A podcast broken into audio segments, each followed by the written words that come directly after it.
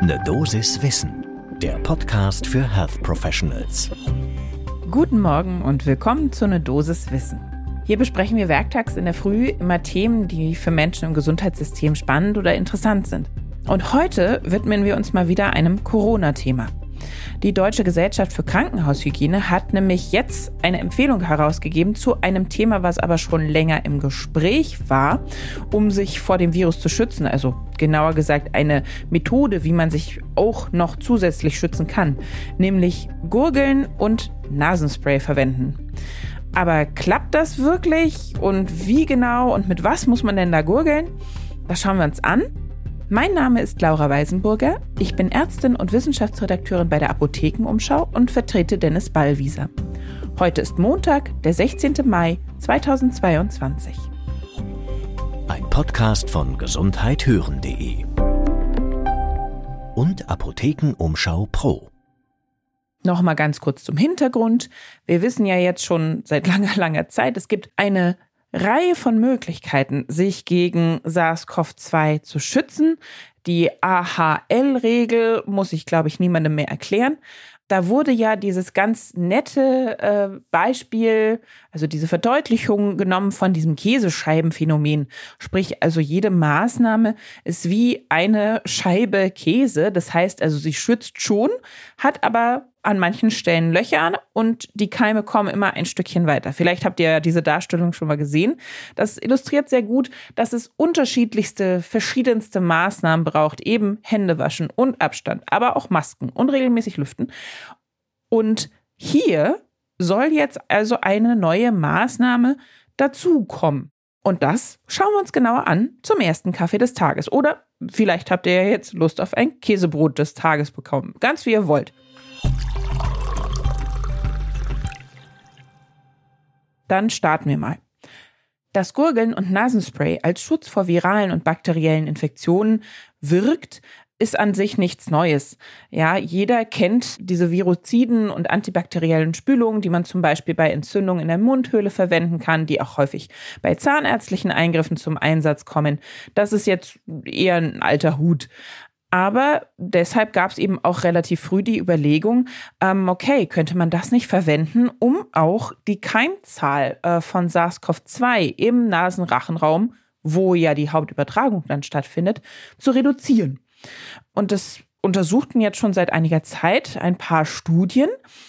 Und jetzt hat eben die Deutsche Gesellschaft für Krankenhaushygiene, die DGKH, diese nochmal genauer zusammengetragen und, und zusammengefasst und auch letztendlich eine Empfehlung ausgesprochen. Und zwar genau im April 2022, also ziemlich neu. Dazu nochmal ganz kurz, alle Quellen und Links, die wir hier so besprechen, auf was wir uns berufen, findet ihr wie immer in den Show Notes zur Folge. Und in diesen Studien, die sich jetzt die DGKH angeschaut hat, ist eben auch eine mit dabei, eine In-vivo-Studie, die zeigt, dass Mundspülungen mit einer einprozentigen Povidon-Jod-Lösung für ungefähr drei Stunden lang, also auch relativ lange, die Menge an Viren im Nasenrachenraum signifikant senken. Eine weitere Studie hat sich unterschiedlichste Mundspülungen angeschaut. Dabei war auch wieder eine 0,5-prozentige Povidoniodlösung diesmal ähm, und das auch mit Mundspülen mit Wasser verglichen. Und hier wurde sogar für sechs Stunden nach dem Gurgeln eine signifikant höhere Viruslastsenkung für SARS-CoV-2-Viren nachgewiesen. Es wurde auch das Nasenspray untersucht. Hier ist die Wirkung nicht ganz so durchschlagend wie bei den viroziden Mundspülungen, aber auch da konnte gezeigt werden, doch, ja, das bringt schon was. Und zwar hat man insbesondere die Nasensprays untersucht, die Caragellose, also diesen antiviralen Wirkstoff aus Algen vielleicht schon mal in der Apotheke gesehen, dass es dieses Spray gibt. Also diese Nasensprays im Speziellen hat man sich angeschaut. Und das zeigte in Bezug auf SARS-CoV-2, dass der Keim, also das Virus, nicht in, inaktiviert wird, aber immerhin, dass die Vermehrung gehemmt wird. So, was ist jetzt genau die Empfehlung der DGKH? Also tatsächlich, auch wenn man jetzt nicht erhöhtem Risiko ausgesetzt ist, man kann das machen, morgens und abends gurgeln wenn möglich sogar dreimal am Tag, wenn man da jetzt die Zeit und Muße für hat. auch nach speziellen Zusammenkünften wie zum Beispiel gemeinsames Essen oder einer gemeinschaftlichen Gruppenaktivität empfiehlt die DGKH das. Als Gurgellösung sagen sie am ehesten Kochsalz, haben ja vielleicht die ein oder anderen da. Grüner Tee, Salbeitee funktioniert auch oder eine Lösung mit ätherischen Ölen. Alternativ könnte man natürlich diese untersuchte Povidoniod-Lösung nehmen, die ich jetzt schon zweimal erwähnt habe. Aber die ist hier gar nicht käuflich erwerblich. Also in Deutschland wird die gar nicht verkauft als Mundspüllösung. Das heißt, man müsste sie selber ansetzen. Könnte man machen. Das ist jetzt äh, ein Zitat aus der Empfehlung der DGKH, ja, bitte ähm, ohne Gewehr. Die sagen, man kann einen Teelöffel Beta-Isodonna nehmen, Mundantiseptikum, bitte und mit einem Glas, also ungefähr 100 Milliliter lauwarmem Wasser verrühren. Und dann hat man ungefähr die richtige Konzentration für diese Mundspüllösung.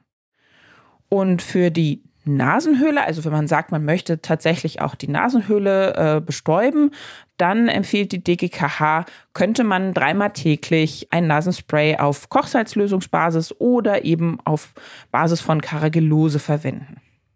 So, das ist jetzt alles natürlich äh, viel, ja, man könnte das alles machen, aber man muss natürlich auch bedenken, diese ganzen äh, Spülungen, Lösungen, Sprays, die decken immer nur einen sehr kleinen Teil der Schleimhaut ab. Auch wenn ich beides benutze, aber meine Luftröhre, der Nasenrachenraum ist ja mehr als jetzt nur der nasopharyngeale Übergang. Das heißt also, das könnte auch einer der Gründe sein, warum das RKI bis jetzt sich nicht dazu geäußert hat und auch da keine offiziellen Empfehlung rausgegeben hat. Und grundsätzlich kann man natürlich sagen, okay, wenn ich weiß, ich habe jetzt ähm, definitiv Kontakt gehabt zu einer positiven Person, in welchem Kontext auch immer, kann ich natürlich hergehen und sagen, okay, gut, komm, heute machen wir mal diese eine Käsescheibe mehr, um bei dem Käsescheiben-Schutzprinzip äh, zu bleiben, was ich am Anfang erwähnt hatte. Das heißt also, dann fängt man an, zu gurgeln und Nasenspray zu benutzen, wenn man eben weiß, okay, ich war einem erhöhten Risiko ausgesetzt, ich hatte vielleicht auch gar keinen Mundschutz auf bei dem Kontakt, dann könnte das natürlich durchaus sinnvoll sein. Denn was die Studien auch gezeigt haben, ist, dass auch im Nachhinein, also nach der Exposition, das durchaus helfen kann, wenn man dann gurgelt und tatsächlich auch das Risiko für äh, die Ansteckung und für den schweren Verlauf sinken kann. Das war eine Dosis Wissen für heute. Mein Name ist Laura Weisenburger. Ich bin Ärztin und wissenschaftliche Redakteurin bei der Apothekenumschau. Und wir freuen uns immer besonders, wenn euch natürlich die Folge bzw. der Podcast gefällt. Und ihr könnt es uns auch gerne zeigen. Und zwar indem ihr Sterne vergebt. Das kann man bei Apple Podcasts und auch bei Spotify. Und am aller, aller schönsten wäre es natürlich, wenn das fünf sind. Podcast von gesundheithören.de und Apothekenumschau Pro.